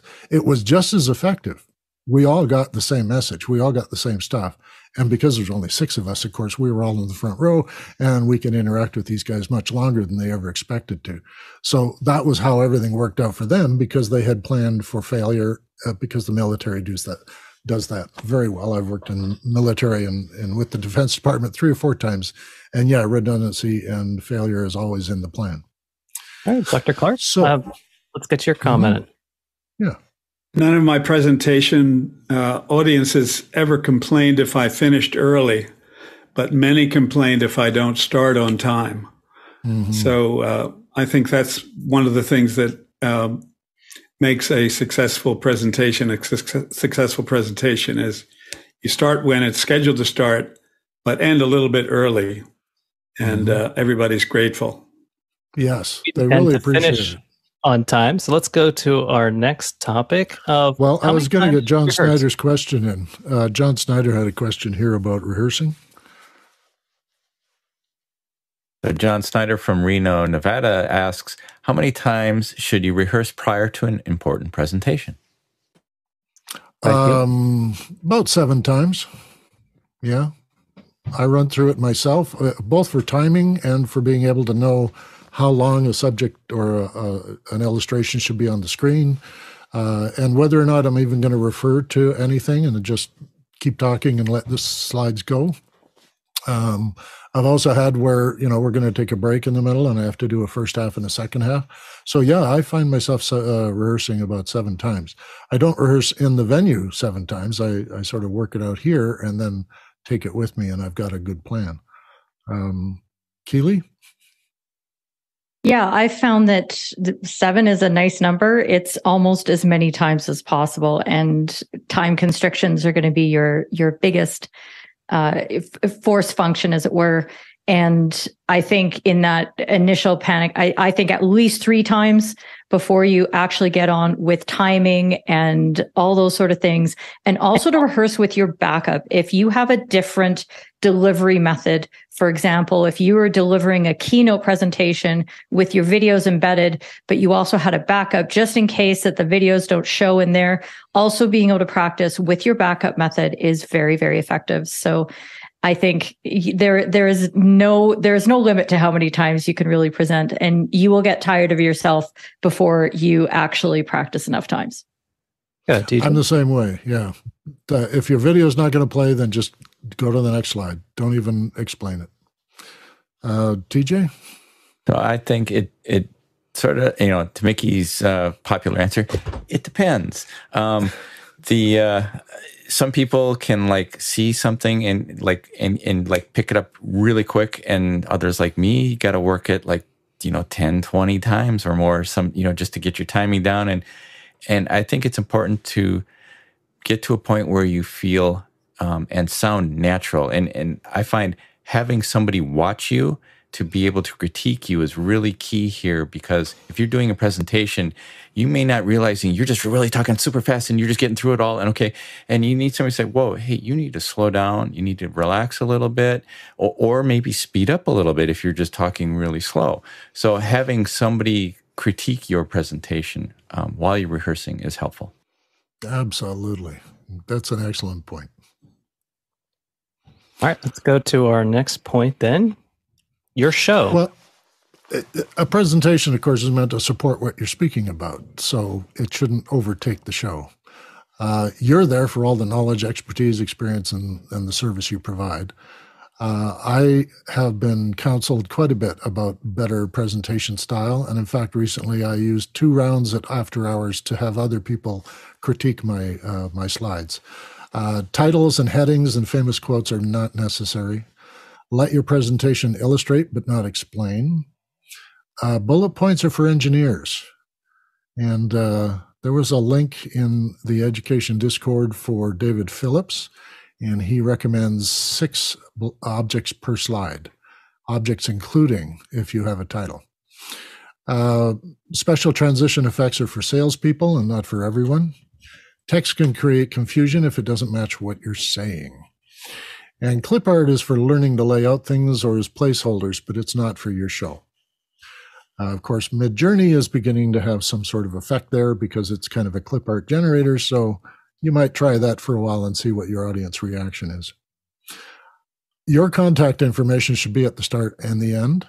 Don't forget that. Even though you get introduced or people know from the paperwork that you're next, uh, you really want to make sure they have your contact information. Uh, I always try to acknowledge the source of the artwork and photos I used to illustrate if I didn't shoot them myself or uh, make the drawings or graphics myself. I always say I have this guy who helped me do this, and his name is. Uh, but I like to take my own pictures for illustrations. So if I've planned a brand new presentation, part of my plan is to set aside time to take pictures of everything I'm going to explain, and then the illustrations are specific to what I know the picture is. And I can take a picture with the right thing rather than somebody else's picture and then have to crop and redo it. So let's uh, move to using video. Uh, video is tricky and always has been. Oh, let's go to our video then. All right. Yeah. Okay. Sorry, I'm, I keep jumping on you, Josh, and I'm going to apologize for that. No worries. We'll figure it out. yeah. This goes back to, you know, checking your venue, but your CPU has to match the uh, load that is going to be uh, created by the video. If your CPU doesn't run the video in a projector, but it runs really great on your laptop, you have to find out about that. And that's helpful for this whole rehearsal on venue thing, where you take your stuff, put put it through the paces with what you're going to need to do, and if it hiccups or gets jittery or stops in the middle of the playback, you know that your CPU is is overloaded. And and this was early for Lenovo's and Dell's back in the 90s when I was doing this. Uh, a lot of laptops were very underpowered for things that required second monitors and videos. So more of the modern machines, this is less of a problem all the time. But you always want to test your video before the people get there, and be ready to ditch it if it's not working. Uh, I sometimes have an alternate freeze frame or something which I can substitute in and just skip that slide and put another slide in. Uh, build different versions of the video for lower stream rates. Uh, this is for people who know how to do various versions, but you may want to make a smaller aspect ratio. You may want to make a uh, lower stream rate and a, maybe a fuzzier video for the purposes of a presentation if it's absolutely necessary they see motion.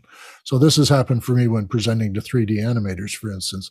I had to reduce the rates and, and have all this stuff sort of shrunk a bit so that the playback worked because we were going to need to see the video play. And as we were talking about, you know, practice and being on time, one of the things that happens with a video is you explain the video before you play it, and then you play it, and then you talk about it afterwards. And we often forget that that's the time you didn't account for. You had a four minute clip. You think it's only going to be four minutes. It's going to be eight. So actually having the first part and the last part added into the cost of doing it. And this comes up in rehearsal if you're going to do an introduction. In your rehearsal and when someone's watching you, they can see that you're taking too long to get to the video. Just play the video. Um, never bring video from the internet. You will likely not get the bandwidth you're used to, or you might have some hiccup in the uh, sharing of network or network traffic bumping into what you're doing. So always have it in the, the uh, source and not bring it in from the internet. Okay, that introduces our next subject. Well, let's. We have. And, I think we have a question from Douglas Carmichael. great. Douglas Carmichael wants to know to guard against being shut down for copyright violations, can you send your streaming host documentation of proper licensing for said music or content? If you have license for it, sure. Keely?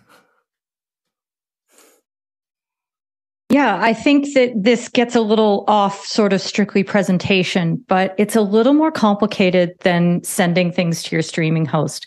For example, if you're showing your presentation on YouTube and you're, live streaming it or it's a recorded presentation, what's happening is that as your material is being added to YouTube, there is an automatic scraper going on in the background that is looking at your content and comparing it to anything else that any company has uploaded to their system. It might not, not even be something that they have shown on their own channels, but it could be in the background. All that content is available for YouTube, for example, to look at and compare to what you're providing. So in the middle of a presentation, if there is a match of that content, what YouTube seems to currently be doing is that they will black out your stream. You will still be live. The stream will still be going on, but they will just black that segment out. And if it's a recorded video, they'll just omit that part and then your video will become what's called demonetized. So you would not be able to generate any revenue from that entire video. So it's an automatic system on the back end. What you actually have to do is get whitelisted by the original content rights holder so that your content doesn't trip up that algorithm or it gets skipped over by the YouTube scraping mechanism. So that's just for that example. There's a lot of other different contexts and different systems, but generally you just want to try to avoid it as much as possible. As somebody who's uh, got a lot of experience in this area it is a big problem and a big headache. I only push through it because it's absolutely necessary to fairly use content for educational purposes. It's great to have Keely do that because I never use anybody else's videos. I shoot my own and I, I'm, a, I'm a shooter and editor, so for me it's easy. For most people, it's not.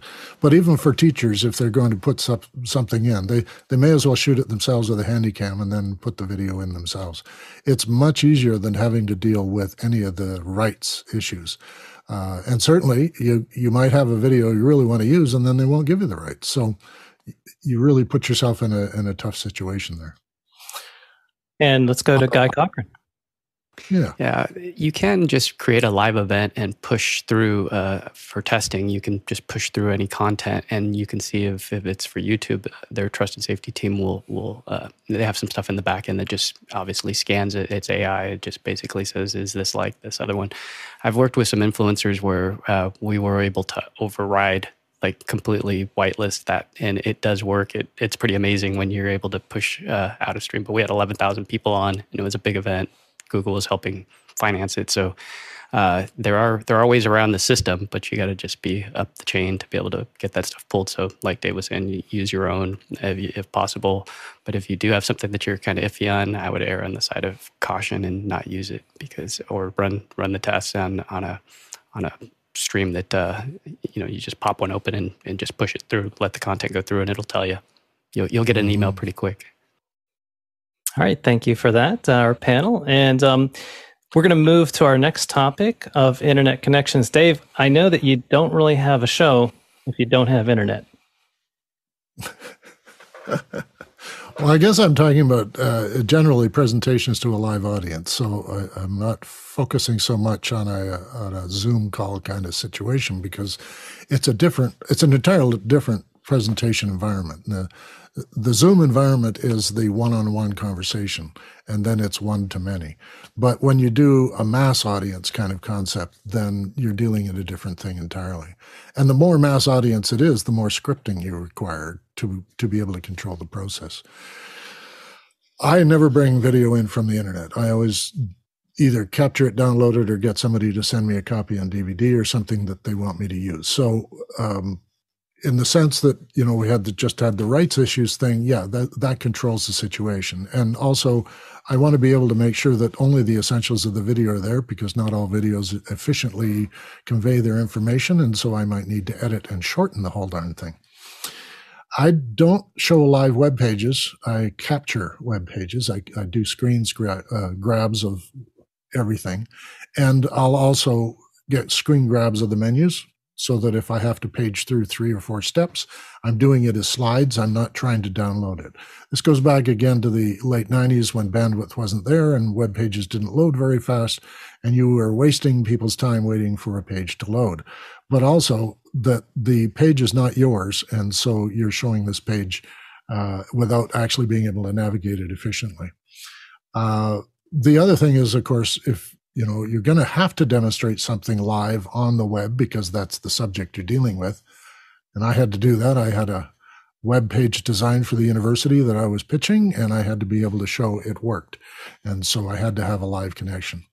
But outside of that i would just use uh, screen grabs of web pages. Uh, I worked with a, a, a, government operation that was hiring out a company that was going to handle all their uh, a training of staff using a train management system. And it was an Irish company, and they did a presentation in a boardroom with a big room full of people, and they couldn't connect. And they forgot to install it locally on the server so that they could demonstrate it operating within its own environment. And they hadn't made that arrangement. So they just thought they could do this remotely and show how they were going to manage their data and information and training. And it didn't work. And that was an entire failure. So we'll move to PowerPoint packaging. Um, we've had experiences with this in the past. I'm just going to touch on it because it's a warning to anyone who is using PowerPoint. Keynote, when you make things, copies whatever you're wanting to on, on the screen into a package. And that package is already a, a thing that the Macintosh operating system uses. Uh, these bundles of things that are the document itself, it's called a file, but it's actually a bundle of resources.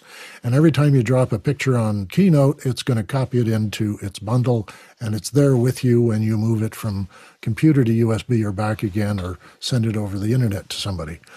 A problem with PowerPoint is that some people are in environments where the resources are on a server somewhere and show up pretty much in any room you're using because you're on the internet uh, or the uh, network, internal network and the LAN. But when you leave and take a USB stick to another location and they're not on the LAN, uh, all of your pictures are missing and all your sound is not playing because uh, it was linked rather than installed. PowerPoint has a way of uh, capturing all this. One of the menu items is to make a package, and that way it will connect to the net, drag all the stuff in, copy it in, and make sure you've done that before you walk away with your PowerPoint. And of course, if you're going to preview in a venue, you'll notice when it doesn't work, you've got, you know, three or four days to figure out how to get it to work. So that's that. That's PowerPoint. I was going to do a thing of what's in my bag. Is that all right? We're moving, moving in. Um, yep. Okay. I already showed you my cabling. I have some sticky tape because your cables don't always stay where they should, and there may be some traffic there. I always have a spare power supply because I might break or stretch a cord or something might shred. I have. Uh, I even carry a package of Kleenexes in case I'm getting sniffles at the time. And one of my favorite things to have in is a flashlight. I often have to go into a box or a cabinet or whatever, and I have to find out why the audio is not working or the picture's not working. So I have a flashlight, which helps me see things, and that's that's a nice thing to have. I got this as a gift actually, so I was very happy to have that. And uh, of course, I use uh, USB sticks where I can, and uh, uh also I'm I'm getting used to USB with USB uh, C, so I'm starting to get the adapters and cables that would allow me to do anything. The other thing that I've done in Keynote is that I've run the show from my uh, phone. Uh, Keynote allows you to connect to your phone uh, through uh, either Wi Fi or Bluetooth. And then you can wander around the room. It's got your notes right on the screen with the slide. And then you can just swipe the slides through and it does the keynote presentation. Um, I do that at my AGMs and uh, it impresses a lot of people, but it's actually useful for me to stay in contact with the people and not look back at the slides and uh, have a, a, a, monitor that I'm always referring to for my notes. So uh, having a, either a, an iPad mini or something or uh, an iPhone to run the keynote slides is always fun. And I, I recommend trying it because uh, it actually works really, really smoothly. I noticed what's not so, in your bag, Dave, is a laser pointer. I think we've moved past that uh, era of technology. Would you say? Mm-hmm. Yeah, yeah. Now they're dedicated cat tools. So uh, I don't. Yeah, uh, laser pointers. Uh, actually, it's funny because with that, you know, what I just talked about in Keynote, if you put your finger on the screen and hold it, a dot appears in your show, and it's your laser pointer. So if you're using an iPad, it works really well. You've got your slide at the top and your text underneath, and then you touch the slide without clicking it. That's tricky because if you click it, it changes slides. Uh, you touch the slide and hold, and then a dot appears on the projector, and then you can just sort of point to things and and I highlight what your what your illustration is. Yeah. Today's cats are on the internet, so they'll be able to find that. Um, mm. Guy, you have some bag topics you like to share? I was just going to ask Dave if he had a list that he might share with uh, everybody, maybe like an Excel or PDF or Google Sheets document that uh, to save some of us from going through the the, the trouble. I used to carry a, a, a big list of, and it's a check, double check, triple checked, like in present mm-hmm. inside of the bag and uh, it saved me uh, numerous times. This was back in the days of carrying like BNC barrels and little odds and ends S video adapters to RCA, little things like that that were just show savers. And nowadays, it's a it's a decimator. It's a you know bringing my own internet with Ethernet jack eh, just in case. But yeah, there's some crazy stuff that I keep in my bag. But do you have a list, Dave, that you uh, might be able to share? Actually, every situation for me is so different that the list changes as the event prepares. So yeah, I, I could give you. Uh, there's a PDF of what I've just been talking about in the Discord for education. So if you look in, I think general and and tips and tricks, uh, there's a PDF sitting there, uh, which is this this list here that I went through today. Uh, but I don't really have a list in my bag. I make a list. Um, you know, I'll do so I've got a list going right here for my last one, uh, and and it's just uh, as needed. I, what I seems to happen is like uh, that tape gets needed at the last minute for something else, and then it exits the bag, and then you go to your gig, and you're like, "Oh, I left. I tape. left that. I can't believe I left the tape. How could I?" That's right. Yes. Or where the heck? yeah. Why is the battery not working in my flashlight? You know, like that stuff. You got to check before you go. Yeah to respect the items in the bag and sometimes keeping those items in a bag so a manifest in each mm-hmm. bag of what should be in the bag of, of checking those and then maybe a preparation of um, how to uh, you know which bags uh, you may need or which kits you may need might be helpful looks like tony would like to weigh in mm-hmm.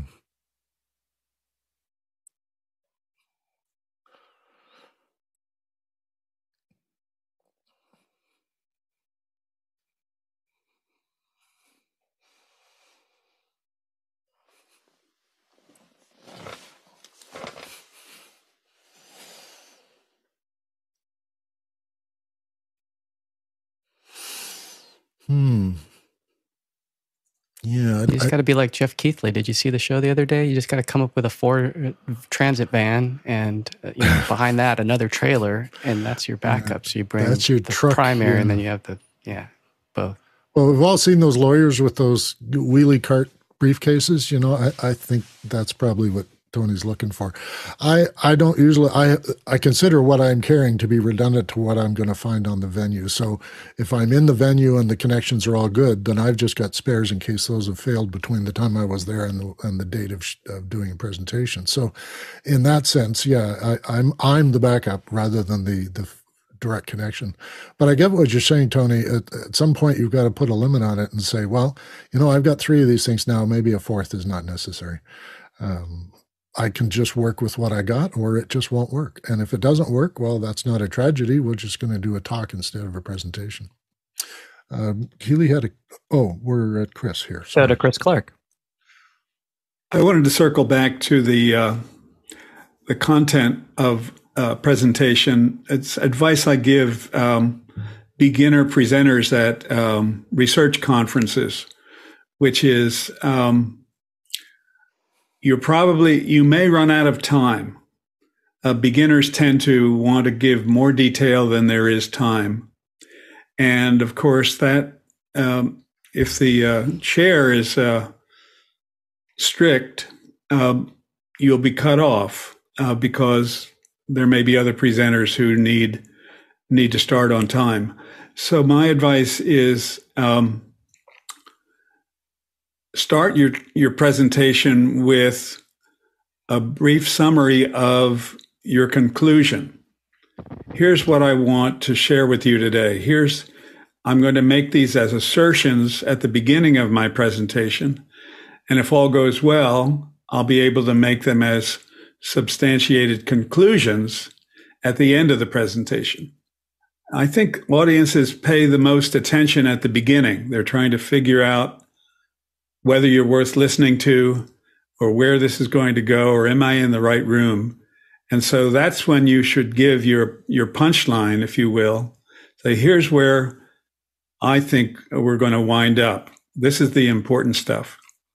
And then you go through your presentation that documents and contextualizes your your claims and your support for your claims and you hope and you repeat it at the end if there's time and that also uh, generates some uh, question asking perhaps uh, during your presentation if the audience has a preview of where you say you're headed so i would consider that uh, especially for beginning presenters who are under some kind of a time constraint because there are other presentations in the in a conference session, for example. Go ahead, Guy. Yeah, I love that. What Chris just said. I've done that as well, where you give a summary at the beginning. You tell them what you're going to tell them, tell them what you're going to tell them, then tell them what you told them.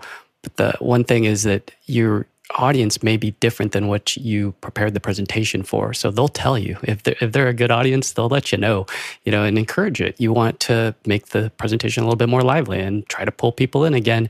And so by letting them know what they're going to learn by the end, if they go, dude, you're off base. But this is so sometimes you might have an audience that's more pro or a beginner, and so you want to try to uh, attached to the the majority of the audience but there's going to be you know some people that you're just going to be you know either too slow for or too fast for and you want to try and meet them in the middle if you can but be be open to letting your audience uh, not derail but just help steer the conversation more into what they want to hear. Fantastic advice. Uh, we have uh, another question i believe. Keely Dunn from Calgary, Alberta wants to know what alternative presentation software have people used in their talks? Go ahead, Keely. So I would love to do a little exploration here. If anybody else has other things that they've used other than PowerPoint and Keynote, one thing that I experimented with the last time I got out in front of an audience and had the ability to use slides is I used Canva as my method. And I was really impressed with how easy it was for me to construct a presentation. And in fact, I was able to share it as a uh, series of images as a PDF. And I actually could have presented it myself. I could have presented it just here and, you know, gone through if my computer was connected to the actual presentation software. And it was a really nice alternative. And it just gave me a little bit of a different look over what the standard sort of PowerPoints and keynotes come across as. I focused more on imagery to evoke emotion. And I thought that was really helpful. And I'm wondering if there's anybody else who's tried something outside of the two boxes that we're so accustomed to. Uh, Dave? Well, I've actually uh, done presentations with just PDF. Uh, a full screen PDF is a slideshow. And if you structure your PDFs right, uh, you can go right through the thing from front page to back uh, with your advanced key. The other thing in a PDF, of course, is that you can click on a link and jump to something. So you could have a table of contents that are all links and then jump through the presentation in whatever direction you want.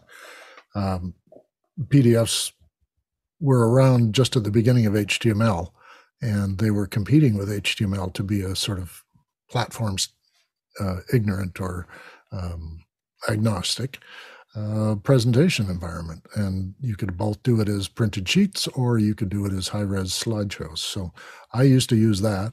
Uh, of course, I'm old enough to have gone back to ClarisWorks and all that to use their presenter uh, environment.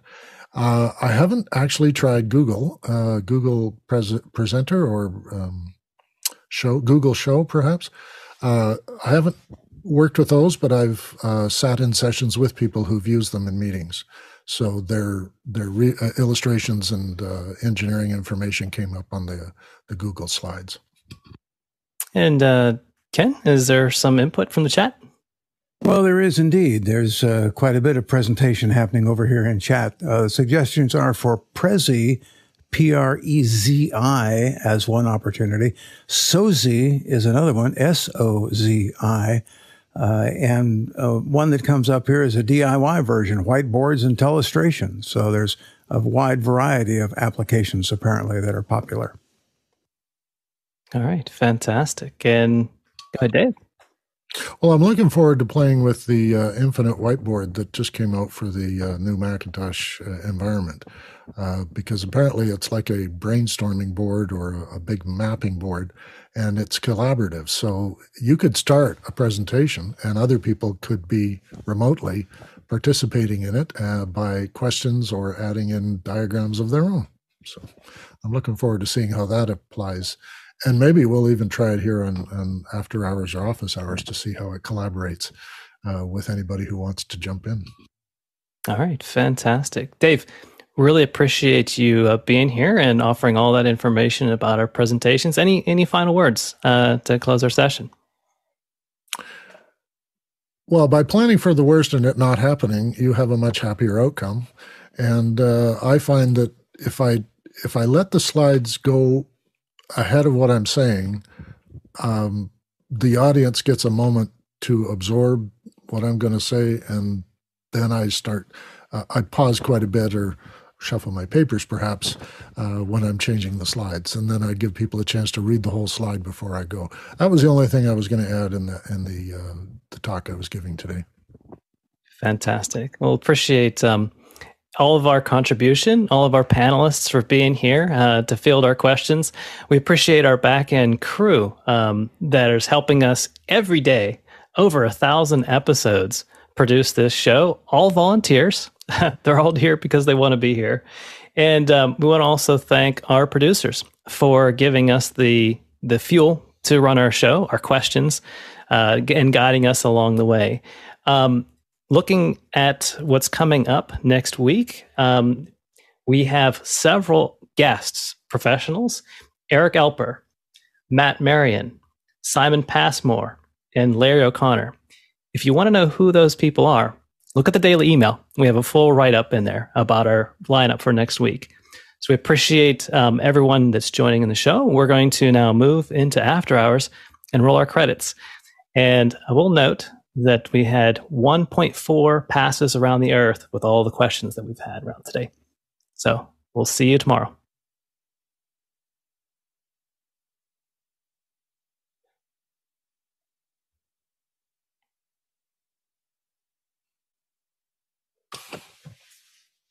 Thanks, everybody.